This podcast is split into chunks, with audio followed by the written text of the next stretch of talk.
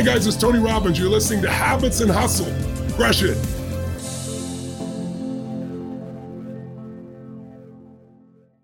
Today on the podcast, we have Heather Monahan.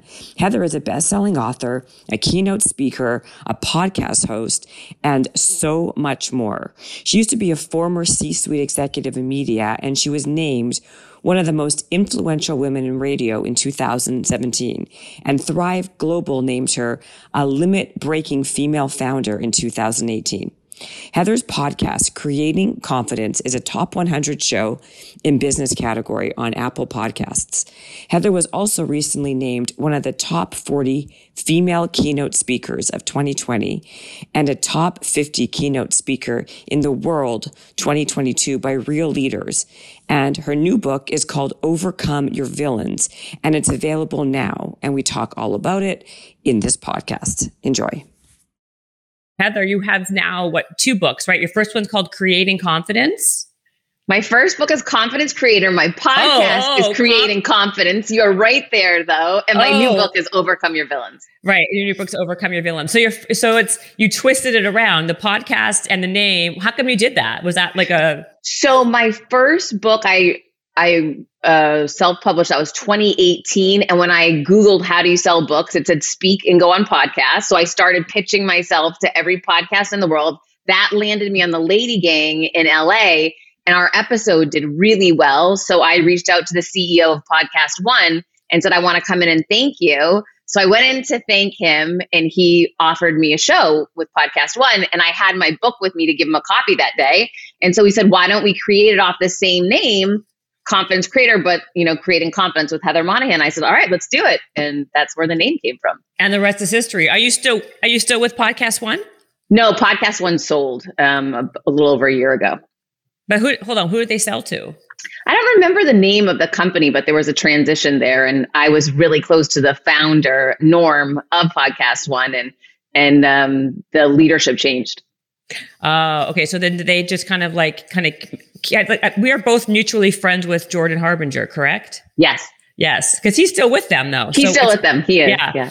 All right. Well, that's great. So, okay. So let's talk about that. Let's talk about creating confidence. It's a great beginning because that's how you kind of like on trade your way into this. What you have a whole three step program. So would you please explain and tell us in, in your opinion, what's the best way to create confidence? I'll tell you, I truly believe for every person it's different. And here's why. For 14 years, I was running side by side with a woman that hated me, who was always trying to set me up and sabotage me. Until I got that woman out of my life, I was never going to mm. be a very true confident. I might appear confident in certain situations, but I wasn't really going to be confident about myself as long as I was allowing someone to treat me so poorly in my life for so long. So for me, until I fired that villain from my life, I wasn't going to create confidence. Some people don't have a villain in their life, right? Some people are around good people that support them and like them but maybe they're running a negative tape in their head or maybe they're apologizing for everything and always putting themselves you know i feel like there's there are so many potential situations to create confidence in someone but that recipe for everybody is going to be a little bit different. So, what's your recipe? Well, for me, the number one thing is to fire your villains or overcome your villains. But the three step process that I share in my new book is all around beliefs, action, and knowledge. Number one, distilling that whatever belief that you're holding down to the most simplistic shred of fact that you can find. Immediately, number two, taking action. And three, being very intentional about the knowledge that you're surrounding and you're supporting yourself with. Yeah, I mean, I'm a big action person myself. I think that that's where a lot of everything comes from. Um, the belief is very difficult, right? Because, uh, you know, I feel like if you say, if you, you know, some people have a more of a, their self esteem is much more more poignant where they can have those beliefs about themselves that are not so limiting or not so um, negative, I guess you would call it. How would you tell people to build a, a stronger belief system or get away from their limiting beliefs or their negative self talk about what they are? Well, I can tell you what I did. I for the first two decades of my career, I came up through corporate America. I was a chief revenue officer in media, and I was getting a lot of value from external things. My title, my paycheck, awards that I was winning. And the more that you allow those things to hold value in your life, the less confidence, true confidence you're going to have within yourself because you're starting to detach from it and associate it with things outside, which was a horrible recipe for me. It took me ultimately getting fired at the in the end of 2017 by that woman that I mentioned that hated me so much for me to really stop and say, okay, I feel terrible. I'm miserable. I'm scared. I'm full of self doubt right now, panicking. I don't know what I'm going to do. I'm a single mom. And I had to really get clear on if I want to create the most confident version of myself, the most powerful version of myself, which I needed in that moment, and I couldn't find her, right? She definitely wasn't there. She was actually under a weighted blanket, you know, drinking Chardonnay, feeling bad for herself. And so I thought, okay, where do where do I begin? And I created a 30 day plan, and I suggest this for anyone going through a really, you know, hard internal struggle. I mapped out 30 days just because it seemed like, okay, I can't look a year from now. I don't know what I'm going to be doing in five years, but I can handle four weeks and 30 days. And so I started writing down, you know, what are the action steps I can do? I, I know that I can practice gratitude. I know that if I work out and put myself first right now in this window, it's going to help give me the energy that I need. Like truly breaking it down to like inch by inch, day by day to try to turn myself around. And then setting a very clear goal of, you know, I want to be a 10 on the confidence scale. Right now I'm at a one. I've been there before. I know I can get back there. So I started writing down how would you speak to your son? I've got um, a 14 year old son. When this happened, I guess he was about nine or 10. His name is Dylan, I, right? Dylan? His name's Dylan. Yeah, yeah exactly. I have a Dylan also. So, oh, great. Yeah. Minds think alike. I love yeah, it. Yeah. And, and so, you know, I thought, how would I talk to my son? I wouldn't say, you knucklehead, why did you do this? You blew it, which was some of the things that I was saying to myself in that moment. How did you not see this coming, Heather? You know, getting so angry at myself. Instead, I would approach it with my son as this is a learning experience. Something wasn't right for you in the situation, and now another door is going to open. We don't know what it is yet, right? So I started pretending it was happening to my child so that I could rewrite the way I was speaking to myself. And I wrote it down and I would read it to myself every day. Another thing I did during this time was journal and starting to reflect on and get those feelings outside of me onto paper created a little bit of space, right? And then I started looking back on my life and career. What other times have I gone through really low moments and, and what were the steps I took then and how did I get out of them? And then I started realizing, wait a minute, I've seen this movie before. I've seen when hard times have come. And not only have I survived them, but I've thrived after them. So I started saying, okay, I just don't know what that next step looks like yet but I'm going to figure it out. And I'm going to rely on, like you, taking massive action, asking for help. Was I went on social media and posted, I've just been fired. If I've ever helped you, I need to hear from you now. And that post went viral and landed me on the Elvis Duran show, which is where I got the idea to write my book. Wow. Okay. So, well, okay, first of all, why did that woman hate you so much? Did you ever find out or do you know why she hated you so much? Okay. This is such a good question. Someone asked me this last week. I believe in facts. I don't believe in opinions, right? Just to to be fair. So I can't factually say what the reason was. I can tell you that I'm an overachiever. I had just won most influential woman in radio 2 weeks before she fired me, right? Like there's a lot of facts showing that me being at that company was beneficial for the shareholders and the stock price. Yes, yes, and yes. However, this woman did not like me when I was coming up, I had been at that company and working with her for 14 years. Her father was the CEO. She was the CFO. I was a CRO. So I was all about let's spend money, let's invest in our clients, let's invest in our product. She was all about let's cut money, let's you know put more money at the bottom line. So we were always at seeing things from an opposing angle. But over time, as I became a more powerful version of myself, as I started taking bigger stages in our industry, I saw she started resenting me more. This is my opinion, but my general sense was she was one of those women that they might put on a good face that, oh, I'm on the board of women empowering women, but secretly behind closed doors, don't give that girl, you know, the next bump in pay. Don't give her the next opportunity. Hold her back any way you can. You know, I'm bringing this up for a very for for a good reason because I think that like I know it's like the popular thing to talk about how women supporting women is all like it's a very like hashtag social media friendly thing to talk about which I find very interesting because I'm a woman and I know that not everyone feels that way. There's a lot of competitiveness. There's a lot of cattiness that goes on. It's not all like one for one and all for all or whatever that is. And there's a lot of like that happens a lot. So it's not just about, you know, I, I just feel like sometimes in my career as well, it's been much easier to not deal with certain women because it's not there's so many other nuances that go on that it doesn't women don't always support women you know? And nobody wants to talk about it. And i'm so glad you're bringing this up. It's like the elephant in the room. Totally it's, much, it's more popular to say women supporting women which is great when that happens. And you know i love that but it is it's not the norm especially in corporate america. It is much more normal to find women that are trying to sabotage you or hold you back.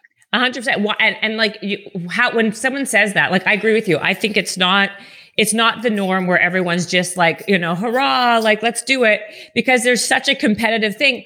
But yet, like, I don't, this is what I just have a problem with in general that people don't like to talk about things that are like unpopular or not considered to be like positive thinking when the reality is still the reality. It's still the elephant that nobody's talking about right? So like the truth is like, how do you overcome those types of scenarios? Because it happens a lot. So how, how do you take, how would you do that? Like besides, cause what happens, like you're right, like your, your confidence, uh, especially diminishes when she's the boss's kid, right? Like you don't really have a leg to stand on, unfortunately, right? So what are some strategies that you can tell women who are like-minded, who know this happens? How do they deal with it? So I'll, I'll tell you what I did that was wrong and what I learned from it so that hopefully people don't make the same mistake. For a while, when I started notice, noticing she was, you know, disliking me more and more and trying to sabotage me, I started thinking maybe if I dim my light a little bit, it will allow her to feel a little bit more comfortable and she can, you know, start showing up in a, in a more positive way. So I truly mm-hmm. became whether it was intentional or, or, unintentional, like a B rate version of myself. I started shrinking back in meetings and not speaking up so much, you know, not trying to get ready to go into a meeting to look my best or feel my best. I thought, you know, kind of fly under the radar, Heather, and just let your your results speak for themselves. And what I learned was me dimming my light did not amplify hers at all me dimming my light made our environment a more dark place and it made me feel a heck of a lot worse about myself. She ended up growing empowered during that time because I was shrinking away and she felt that much more um, empowered to do whatever crazy stuff she wanted to do to me. So things actually got a lot worse. Me turning a blind eye to bad behavior was the wrong decision because I was teaching her how she could treat me and that I would let her get away with it. So it wasn't until I finally had that big realization. and I said, you know what? I'm going to start dialing my light back up. I'm going to start going in as my most powerful version of myself. I warrant that seat at the table. And when I have something to say, I'm going to jump in and I'm going to say something. And for a while, she had started to ignore me in meetings and she would walk by me instead of greet me. I was the only other woman in the C suite with her. And I would see the guys kind of snicker and laugh a little. And finally, I said, That's it. I've had enough. So I put on my red dress. I spent extra time getting ready to really, you know, pump myself up to feel good. I played my power playlist on my way to the, the meeting and I decided I'm, I'm going to call her out. And so she walked in, was saying hello to everyone, and walked right by me. And as she sat at the head of the table, I said, Hi, good morning. I think you missed me. I'm here. I'm really excited to be a part of the meeting today. And you know, I just smiled. I wasn't being rude, but I was letting it be known that I would not be ignored anymore and that I deserved to be seen. And I, I think that's probably the day she decided she was firing me. But for me, it was that pivotal moment that I started really becoming a confident version of myself. I love that. So you kind of reinvented yourself right after that job because now you're doing like your business is totally the antithesis of, of it was that it was before. Um, so how, like, how did that happen? I mean, you had to be confident. I, I feel, I think that people need to have a certain sense of this why not me kind of mentality for them to actually go after their, whatever their dream is. Did you like, like before you did all the sales stuff, what, did you want to do what you're doing now? What would you say you're doing now? Besides you write books and you do a lot of speaking, what would you say your t- your job is right now? Like, what is the career title? Is there one or? Yeah, I mean, really the speaking business is that's what I'm best at and that's mm-hmm. what I get paid the most, right? Other than my board seat. Thank God for my board seat. But, you know, to me, it's really the speaking. That's something I did for 20 years in corporate America and I never got paid for it back then. I had no idea it was a business, but it took me stumbling around and trying to figure out this whole entrepreneurial world that I fell into someone offering to pay me for a speech, which opened my mind to, oh, hang on, this is a business I can lean into, right? It, took Elvis Duran telling me to write a book for me to say, I, I can write a book. Well, I'm not an English major. I'm, I'm the salesperson. What are you talking about? So I kept stepping into this uncertainty in these unknown areas. Me launching a podcast, like where was that? I, I had never planned on any of this stuff. I always saw myself in the C suite in corporate America running somebody else's company. And I, it just, I never even thought it was possible for me what I, what I do today. Right. And then like so would you say that your so your strength is speaking then? That's really what you love the most, right? And that's and so this Elvis Duran, he gave you kind of like the first launching pad for that, mm-hmm. right? And then so I guess so how my question is well not really a question is like so you base i also find that i feel that people always compartmentalize and and put people in certain lanes like if i'm mm. in the fitness mm. business i can't i'm in the fitness business there's no way i could do this plus be good at that that that and that right, right? and so people always think that you know they listen to what other people tell them of what their place is and you didn't do that nor did i and it's just frustrating. So, how do you like, what kind of advice do you tell people how they can stop kind of listening to other people about putting themselves in that one dimensional box? Oh my gosh. So I love that you brought up the labels and the lanes and and I did I lived my life that way. I growing up I was the social one and the social one gets into sales and just, you know, you're that's what you're good at and stay there. And when I got fired, so many people said to me, just go back and get another leadership position in corporate America and sales somewhere. How they're like, what? You're good at it. Don't walk mm-hmm. away from what you're good at. And I doubt, you know, I mm-hmm. wondered, holy cow, should I take that as my direction? Should I do that? But I'll tell you, I had to break out of what I was familiar with to start seeing what was possible for me.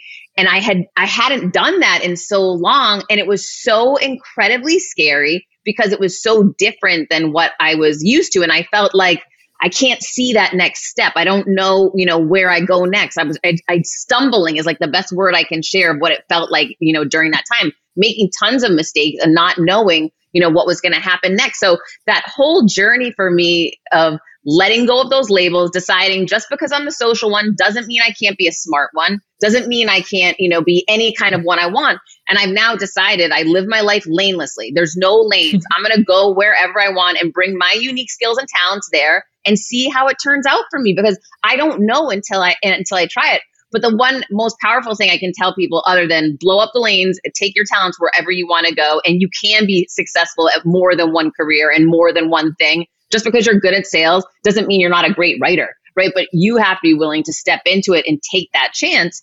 But the other piece of advice I would give people is never take direction from someone who hasn't been where you're going. And that was a mistake I made when I first got fired. My family was saying, "Oh my gosh, you can't be an author. Are you crazy? You know, you can't do this. You're going to get sued." And and it was funny. I called my editor um, right before I was going to just bail on my book and give up because my family was saying, you know, don't do this. And I called him just to make a plea, and he said, "Well, I've got one question for you. How many books has your family written? And I said, Well, none. And he said, How many have I written? And I said, 19. He said, Who do you think you should be taking advice from, Heather? And it was like this epiphany moment that here I was almost turning over a, a, huge decision in my life to people who had never even written a book before. And so he changed my mind. He also asked me to reconnect with my why. He said, Why are you writing the book? And I said, Because I wish I had a roadmap years ago to help me create confidence. And I know there's people out there that this will help. And he said, Has that changed from the conversation with your family? And I said, No. And it was, you know, the light went on and I said, Okay, I'm going to move forward with this book. And I'm so grateful that I did. Right, because your sister wasn't really in your book. You're telling your sister, your mom, and so are you guys on good terms now about this, or like what's happened since? Yeah, no, for, you know, initially my sister's an attorney, so she was just giving me legal advice. Right. Again, she was nervous for you. She was nervous for me, right? So yeah. I, I completely, it's not that she's bad or she's right or I'm wrong. It was just a decision that I needed to make. She was trying to protect me. And while I'm grateful for, you know, her protection, I had to say, I'm, I think this is willing, go, you know, right. willing to go, to go for it anyway. So yeah, no, we're, we're, not, we are not on bad terms or, but it was, it was just so um, it was so clear to me that she knew she had the right answer for me from her vantage point and i had to be willing to say maybe that's the right decision for her but i'm going to still step forward not knowing what's going to happen and give it a shot and the first week that book came out it trumped donald trump for number one on the business biography list on amazon and yes i have the screenshot to prove that one but it was that serendipitous moment of, oh yeah, I am so glad I moved forward with this. That is so amazing.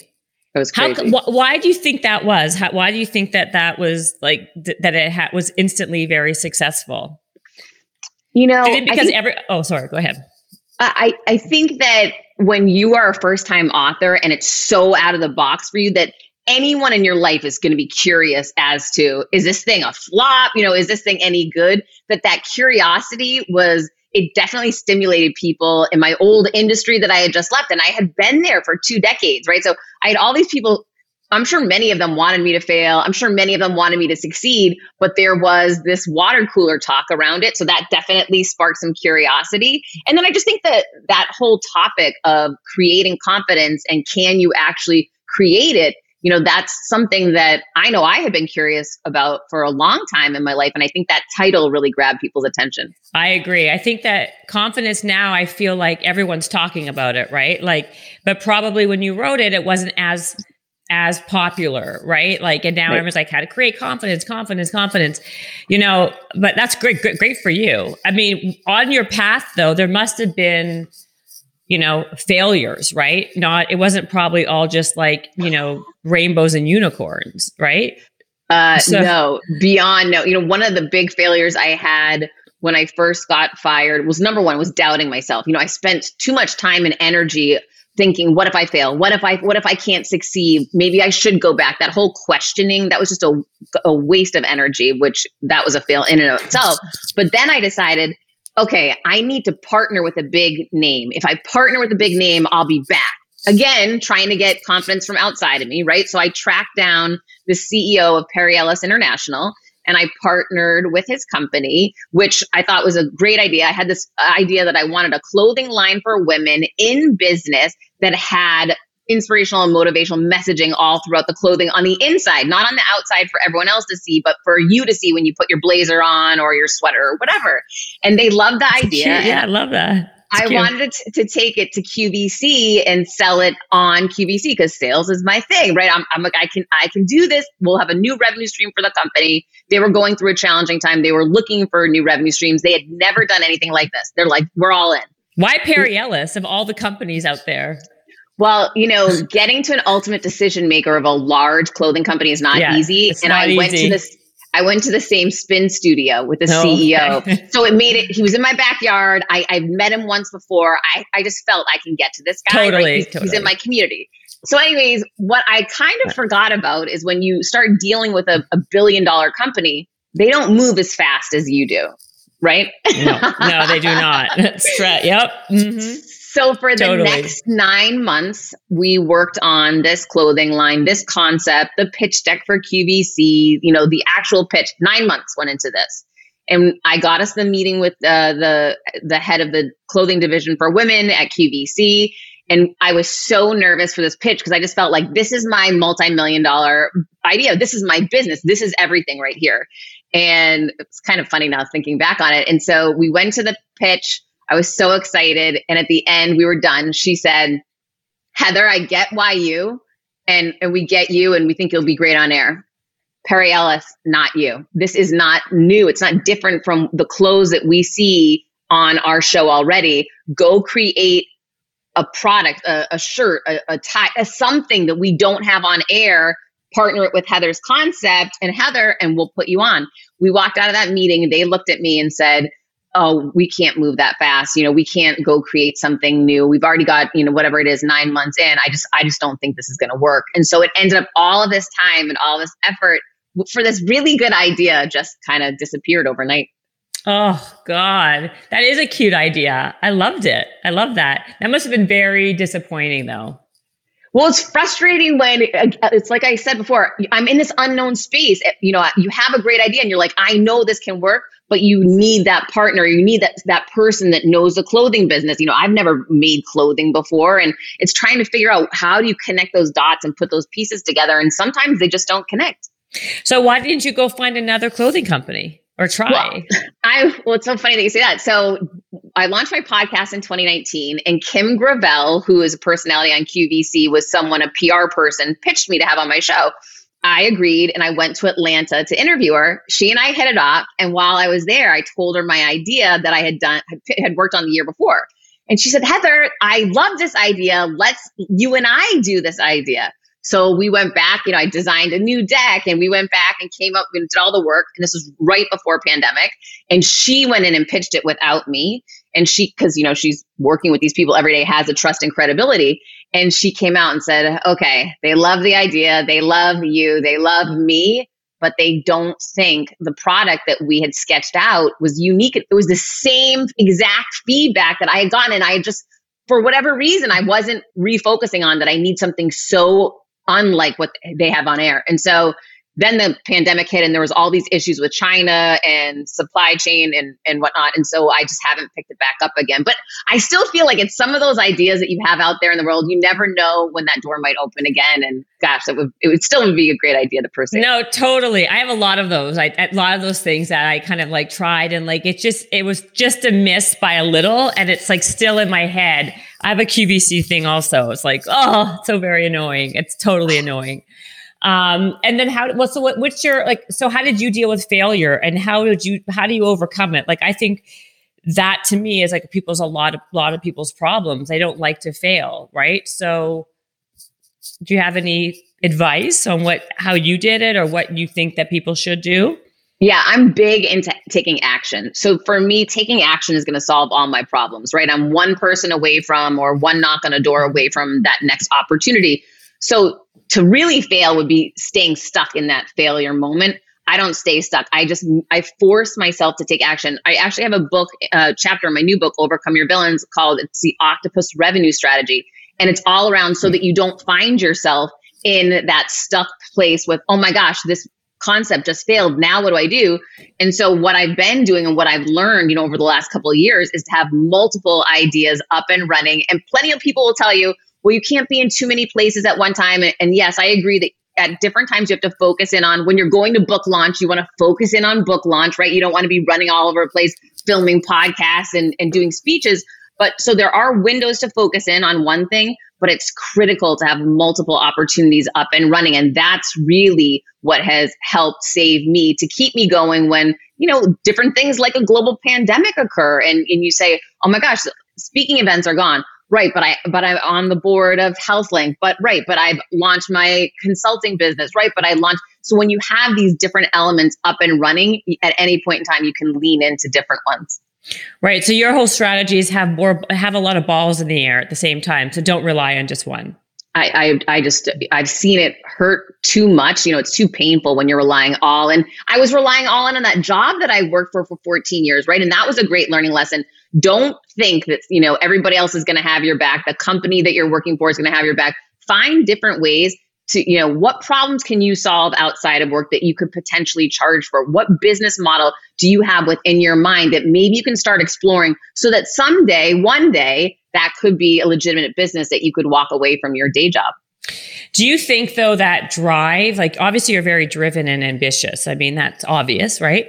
Do you think that that's more of an innate quality or someone can actually learn to become that? Because I feel like, you know, I think that's, I ask that question to a lot of people because I, I do think that there's something to be said for people who are just naturally more like have more of a fire in their belly because of their past or for whatever reason it is? Well, I think I have an unfair advantage. I grew up poor, and anyone that's grown up poor, if you have a desire never to be poor again, you will be driven like no other. I mean, there's just nothing that's going to stop you from that, right? So I do believe people that had tough childhoods have typically an unfair advantage. So I'm grateful for that now at 47 that I'm I have a lot of distance from it, but I can look back and say that was a blessing. Mm-hmm. But I've also seen people, I'm sure you've seen people like this too, that seemed, you know, to kind of just be like coasting by, not pushing themselves. Mm-hmm. And Lots. then some life change happens, something. It could be a death in the family. It could be a termination. It could be, it could be anything, a health issue. And then yeah. suddenly that light inside them is ignited and everything changes. So, so you're you're saying that you think that something big has to happen in their life to kind of ignite it, or it doesn't just like I, happen. I don't see see it organically happening. I was um I was doing a virtual speech the other day, and a woman came on screen at the end to ask a question, And she said, Heather, you know, I've kind of been coasting along in, in my day job for years now, actually 13 years. And I have this idea that I want to pursue. And I just, you know, to go all in it and do it. And I mean, it was unbelievable listening to this woman. She was telling us she's not happy for 13 years with what she's doing. And she has a great idea, but she's so scared to jump. And so I asked her to do me one favor and to drop in the chat the date that she's giving herself to pull the trigger. What is that specific date that you're actually going to commit to a date? And when she wrote down out 90 days from today, now you'll start building a plan. Now you're start you're going to force yourself to find a way to actually get there, but you have to commit to those dates or, you know, accountability to push yourself when you're not willing to do it on your own. Yeah, I love that. So let's talk about the book title this time. It's called Overcoming Your Villain. So um, we talked about that woman that was obviously a villain of yours. Yes. You also talked about something called a leap. Was it called leapfrogging villains? Leapfrogging villains. What is that? What's leapfrogging villains? Okay, so that's so funny. So my first book, that was one of the titles of a chapter in my first book. And I'm a big fan of data doesn't lie, right? The data is not going to lie to you. So I would receive so many DMs about that chapter in particular that I thought this is a sign, you know, that I need to remember this name. So when I signed on with HarperCollins Leadership and we were talking about, you know, throwing around different titles, I said, no, the title is Leapfrogging Villains. And they say, why? And I said, because the data doesn't lie. People resonate with that. So they were, they were, they took it one step further than I did. And, and thankfully they went to market and they tested 10 different names. Leapfrogging Villains was one. Overcome Your Villains was another, along with, you know, eight other titles. And boy, were they right. The data didn't lie. It was 90% voted for Overcome Your Villains of the um, sample audience that they went to, and Leapfrogging Villains had like 3% or so. It was, it was something so mind blowing. So, as much as I was attached to it emotionally from my first book, I said, no, I totally support the data. Let's, let's move forward with Overcome Your Villains. Wow. That's a big difference. It's huge. Yeah. I wonder why. I like that. I mean, I think it's catchy. And and a lot of times the titles that do the best are the ones that you never think will do the best. And the ones that they spend all this money and effort and time and and putting all this time and effort into, they they they're flops there's so you know there's so many things outside of your control with a book launch that i feel like w- will smith launching a book the same week that you launch your book not great timing right? But there's so many things that you just can't control and you have to turn it over. But my friend Jon Gordon who has i think five new york times best-selling books he he shared with me hey you're putting a lot of pressure on wanting to make this big first week and make all these lists of first week he said, Heather, it took me five years for my first book to hit the New York Times bestseller list. And when I heard that, you know, it made the point to me that this doesn't have to just be a short game. It's fine for it to be a long game too. Yeah, no, it's true. There's a lot of pressure on a lot of people, especially people though who've had big books, like big, big names. There's a lot of pressure to make the New York Times best. Like, you know, what? you have a finite window usually. And then if you don't make it, you're kind of shit out of luck. You know what I mean? Like that's just the reality of it. It's very competitive though now. I mean, it's a different time than it's ever been, especially with social media and everybody now is is putting out content, so much content. How do you like so do you how do you kind of create content that's unique or different or that stands out? That's a really I think people would love to know that. So because you're it's one of the active. hardest it's one of the hardest things to do and you know this because it is so noisy out there. It is so competitive out there, but one of the things I just go back to my, you know, back to my corporate America days, I always wanted to own a white space, whether I was pitching a client and differentiating myself from the competition or helping them develop a marketing campaign so that they could differentiate themselves. So don't stay in that competitive water that everybody else is in. So if everybody else is a fitness model, I don't want to be a fitness model. I want to be a fitness TED speaker. You know, similar. Like I'm using you as an example. Like differentiate it somehow. So for I'm me, not a model. I'm not a fitness model, but yeah, you know what I mean. Though there's I know, so yeah, yeah. I know. feed I see some fitness model. So for me, I know. Well, that's because social media. Because I like Instagram is all visual, right? So that's where everyone shines in that space, right? So 100. percent But go on. Sorry.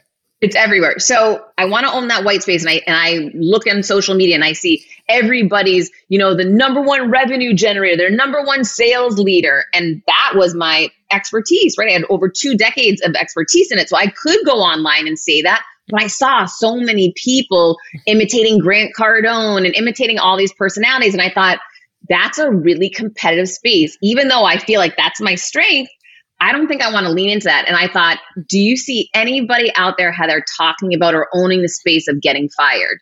No one.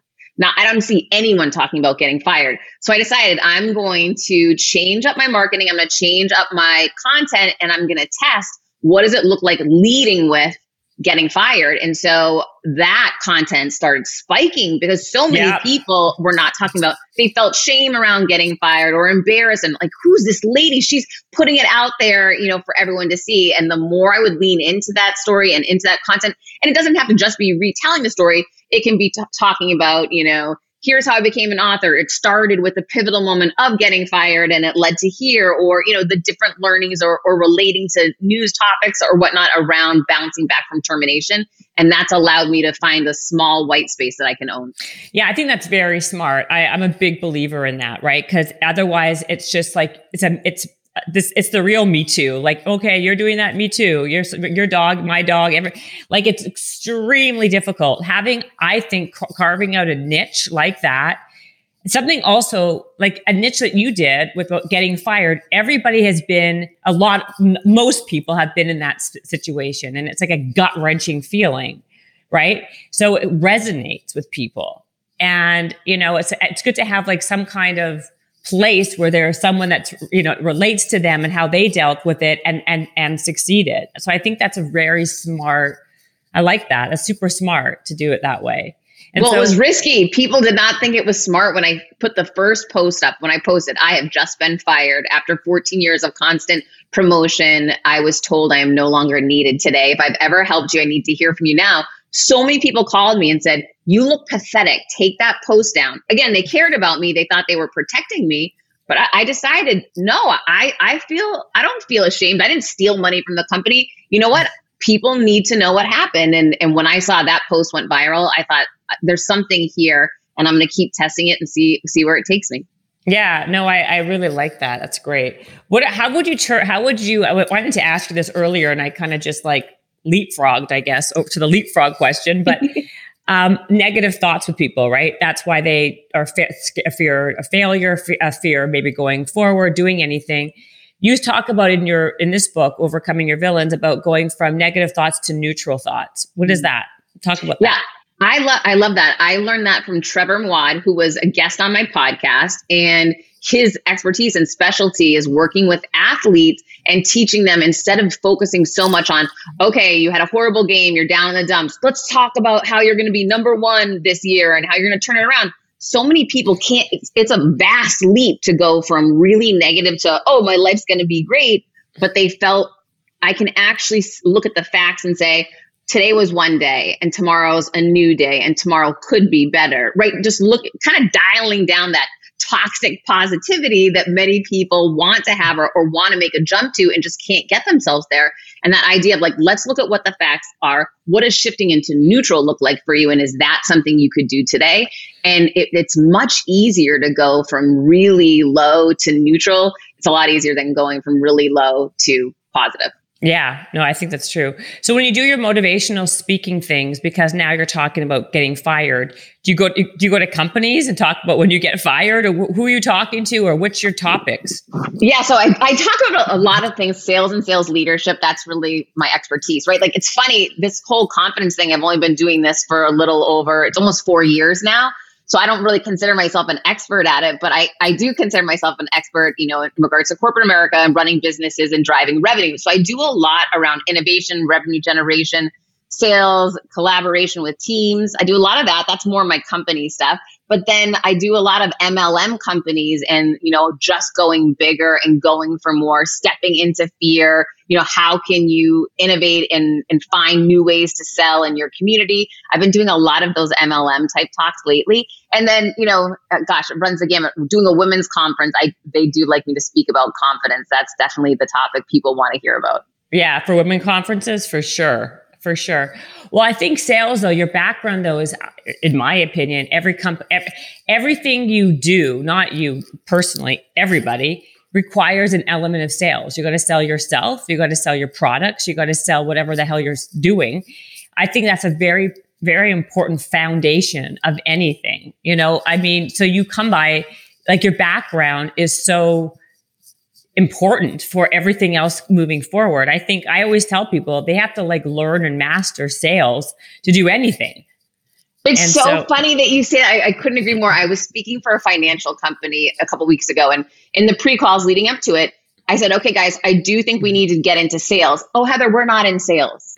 I said, oh, "Hang on, like let's back it up for a moment." And, and I guess it's an industry thing. They don't like saying sales. They feel sales is a dirty word. They want to talk about relationships. I said, "Okay, let me get some clarity. Are you commissioned?"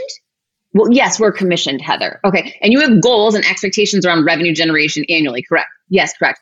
Okay. So we'll talk about relationship building. But it was funny, you know, I just was trying to understand how they see sales as negative, but they see relationship building as positive when at the end of the day, they want to accelerate revenue, they want to close more business, but they don't want to put that tagline on it. And that many people feel that way. However, I'll remind people in any exchange someone's sold, right? You're either going to sell your husband that you're going out to dinner or he's going to sell you that you're making dinner tonight, right? Like in the smallest exchanges, somebody will always be sold. So at least being aware of it and not associating it with a negative activity. The way I like to see it is selling is helping. It's not my job to be so presumptuous to decide that I can make a decision for you, whether I should offer you this or not. I don't know what your situation is. I've got to empower you with information and then you can make that best decision for yourself. Yeah, no, I, I think so too. I, I don't know why, I don't even understand why it's a dirty word. It's the most essential thing in the world for business. Like everybody else, in my opinion, to be honest, I know you don't agree with this in your book. You say everyone can be replaceable, but you know, you're unique, which fine is true. But at the end of the day, in a company, the first people to go are the people who are not good at sales. I mean, it's the people who actually are the you know the sellers or the ones who are in sales who always keep their jobs because they're making money for a company. So if you don't know how to like do that in the smallest or the biggest way, then you're screwed. So I don't understand why that's a a, a bad word at all. Um, no, me neither. It says it. I mean, so can you? I, I actually because this is a very much about for entrepreneurs.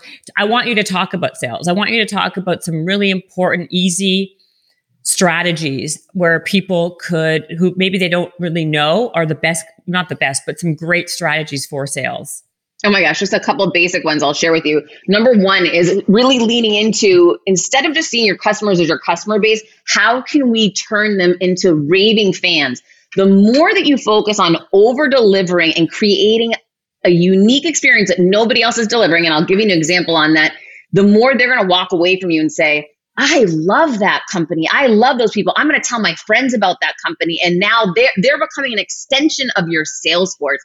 And that's when you really know that you are starting to make it, right? I want people out petitioning on my behalf, selling my speeches for me, selling my books for me, because that that's really that instead of one to one strategy, one to many. And the more that we can start looking at how can we change up the way that we're doing it so we can go one to many through as many different outlets, partnerships as possible. So an example that I'll share with you is Soul Cycle, you know, is my spin studio that I've been going to ever since um, the pandemic allowed us back out again. And one of the things they do here, this was just from yesterday, they recognize every time you reach some benchmark, whether it be 50 rides or 100 rides or whatever it is. And not only do they shout you out in class, right, which makes you, everyone's kind of cheering for you and, and you feel a part of community. Community is so important, right? They want you to feel a part of something. So you're driven to go back there and spend $40 on a bike again the next day, right? So it's all around selling you on this idea that you have to be back there but they also they put it in writing. They give you a handwritten note. That's unique and different. Nobody does that anymore. It's unexpected because you're not charting your progress necessarily and they are. So they're allowing you to be seen and say wow not only do they care about me not only are they cheering me on but they're leaving me notes to let me know that I'm seen and I matter here. Exactly. And so, it, you know, it's, it's more than just the encouraging word. It's going that extra mile. So, of course, when I leave, I mention to people, oh, you guys need to join my Soul Cycle family. I'm starting to talk, I'm starting to go out and advocate for them. And they're not even asking me to do it. And that's really where you change from being a customer to be uh, you know, an engaged advocate for their business. And that's one of the best sales strategies that I could share with anybody is finding ways so you can activate your customer base. That's great. Give me one more. I like that. Well, another one is we live in a review and recommendation society, right? And so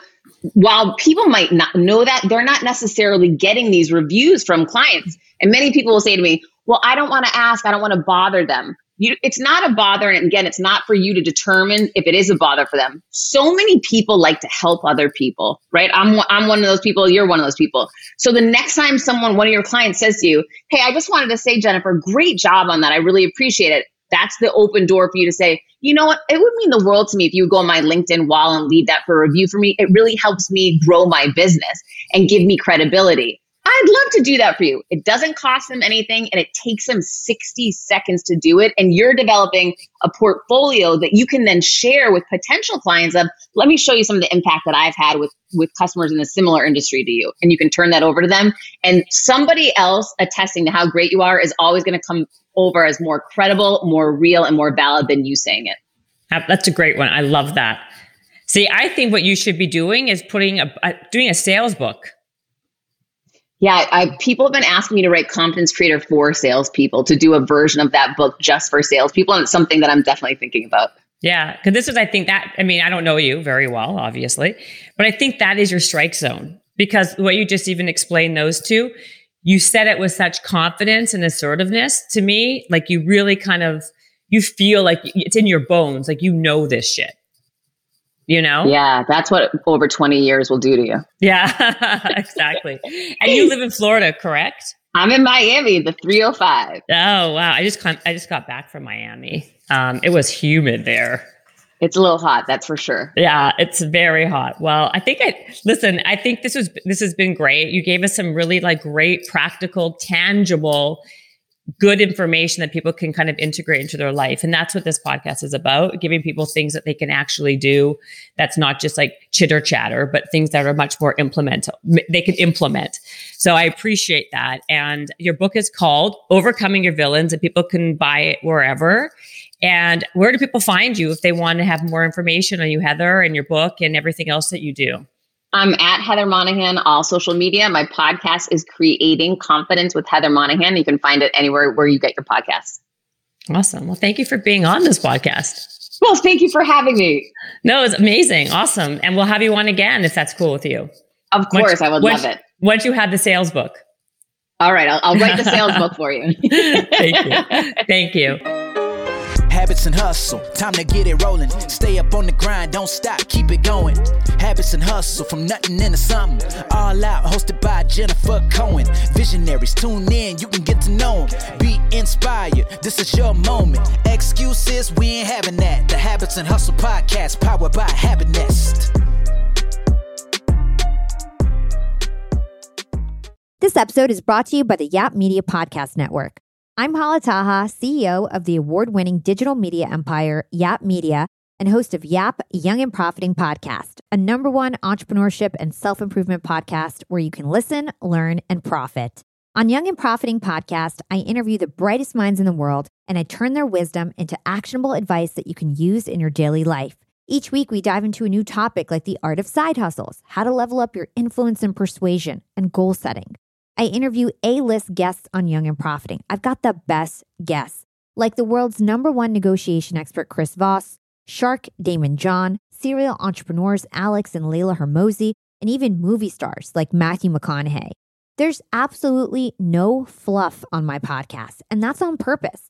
Every episode is jam packed with advice that's going to push your life forward. I do my research, I get straight to the point, and I take things really seriously which is why I'm known as the podcast princess and how I became one of the top podcasters in the world in less than five years. Young and Profiting Podcast is for all ages. Don't let the name fool you. It's an advanced show. As long as you want to learn and level up, you will be forever young. So join podcast royalty and subscribe to Young and Profiting Podcast, or YAP, like it's often called by my YAP fam, on Apple, Spotify, Castbox, or wherever you listen to your podcasts.